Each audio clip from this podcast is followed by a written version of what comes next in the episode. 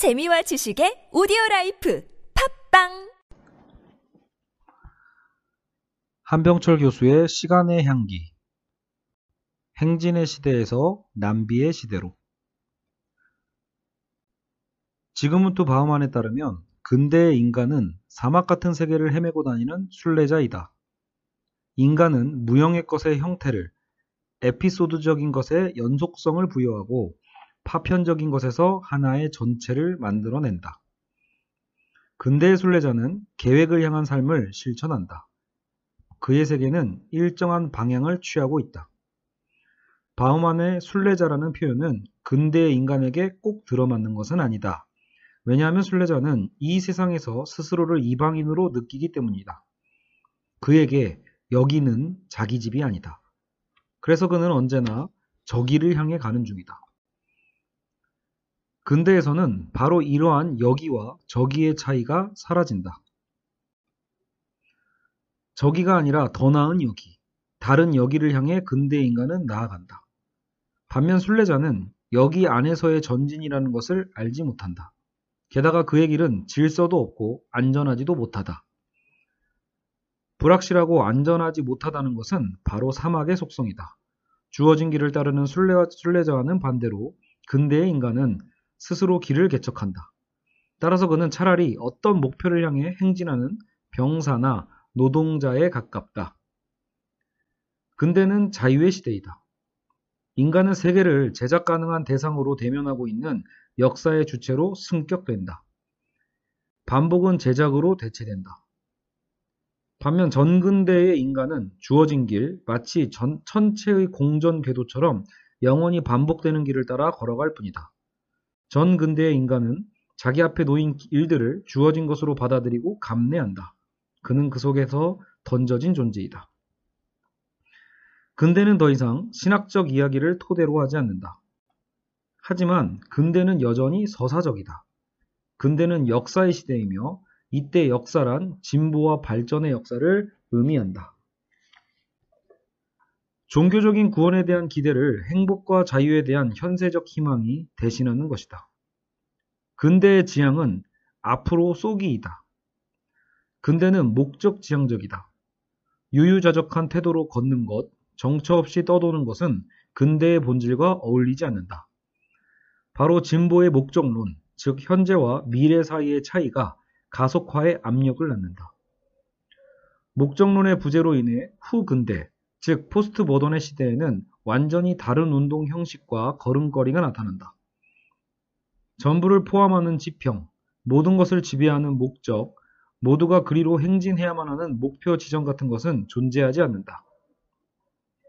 그리하여 지금은투 바우만은 산책과 유랑을 후 근대의 특징적 걸음걸이로 부각시킨다. 그러니까 근대적 순례자의 후예는 산책자와 방랑자인 것이다. 하지만 오늘의 사회에서는 산책의 유유함도 떠도는 듯한 방랑자의 경쾌함도 찾아보기 어렵다. 조급함, 부산스러움, 불안, 신경 과민, 막연한 두려움 등이 오늘의 삶을 규정한다. 사람들은 이 사건에서 저 사건으로, 이 정보에서 저 정보로, 이 이미지에서 저 이미지로 황급히 이동한다. 의심스럽게도 바우만은 산책과 제핑, 제핑은 리모컨으로 여러 채널을 이리저리 돌아다니기를 의미한다. 바우만은 산책과 제핑을 거의 동일시하고 있다. 그 무엇에도 연결되어 있지 않은 상태는 공포와 불안을 불러일으킨다. 자유롭다, 평화, 친구와 같은 표현의 인도 게르만어 어원인 프라이는 사랑한다는 사랑하다는 뜻이다. 그러니까 자유롭다는 것은 본래 친구나 여 인에게 연인에게 속해 있는 이라는 뜻이다. 인간은 바로 사랑과 우정의 관계 속에서 자유를 느끼는 것이다. 묶여 있지 않음으로 해서가 아니라 묶여 있음으로 해서 자유로워진다. 자유는 가장 전형적인 관계적 어휘다. 받침대 없이는 자유도 없다. 시간의 분산은 삶의 균형을 깨뜨린다. 삶은 어지럽게 날아다닌다. 시간의 흐름이 점점 더 다양화되는 경향이 개개인을 과도한 부담으로 짓누르고 과민 상태로 몰아간다. 본래 가속화란 근대 특유의 현상이다. 근대가 아닌 후근대의 구조 변화를 가속화의 논리로 설명하려고 시도하는 이론은 잘못된 가정위에 세워져 있다.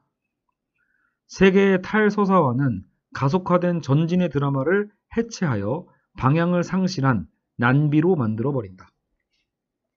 속도의 증가야말로 근대 역사를 추진하는 진짜 동력으로 나타난다. 개인의 안정적 정체성은 일정한 속도를 넘어서면, 넘어서면서부터는 유연성의 부족을 드러내며 파기되고 만다. 따라서 현대 사회제도의 해체, 사회 조직의 원자화 등 후근대에 일어나고 있는 모든 사회적 구조의 변화는 근대적 가속화 과정의 강화가 초래한 직접적 결과라는 것이다. 하지만 사실은 시간적 중력의 부재가 삶에서 균형을 빼앗고 혼란을 초래한 것이다. 삶이 완전히 리듬을 상실할 때 시간적 감각의 교란이 일어난다. 사실 아무것도 빨라지지 않았는데 말이다. 하지만 탈서사화는 방향이 없는 운동, 가속화에 무관심한 난비를 낳는다. 서사적 긴장이 소멸해 버린 결과 사건들은 더 이상 서사적 궤도에 조종되지 않고 방향을 상실한 채 어지러이 날아다닐 뿐이다. 끊임없이 새로 출발해야 하고 시간이 과거보다 훨씬 더 빨리 간다는 인상 또한 오늘날 사람들이 머무를 줄 모르게 되었다는 것, 지속의 경험이 대단히 희귀한 것이 되어버렸다는 사정에서 비롯된다. 더 빨리 살려고 시도하는 사람은 결국 죽기도 더 빨리 죽고 만다. 삶을 더욱 충만하게 만드는 것은 사건들의 수가 아니라 지속성의 경험이다. 충족과 의미는 양적인 논리로 설명되지 않는다. 미래의 걸음걸이는 어떤 모습일까? 순례의 시대나 행진의 시대는 돌이킬 수 없는 과거가 되었다. 인간은 짧은 난비의 단계를 넘기고 다시 걷는 자로서 땅 위로 돌아올 것인가? 또는 땅의 무거움, 노동의 무거움을 아예 벗어던지고 가벼운 유형을, 유영하는 듯 느긋한 방랑을, 그러니까 부유하는 시간의 향기를 발견할 것인가?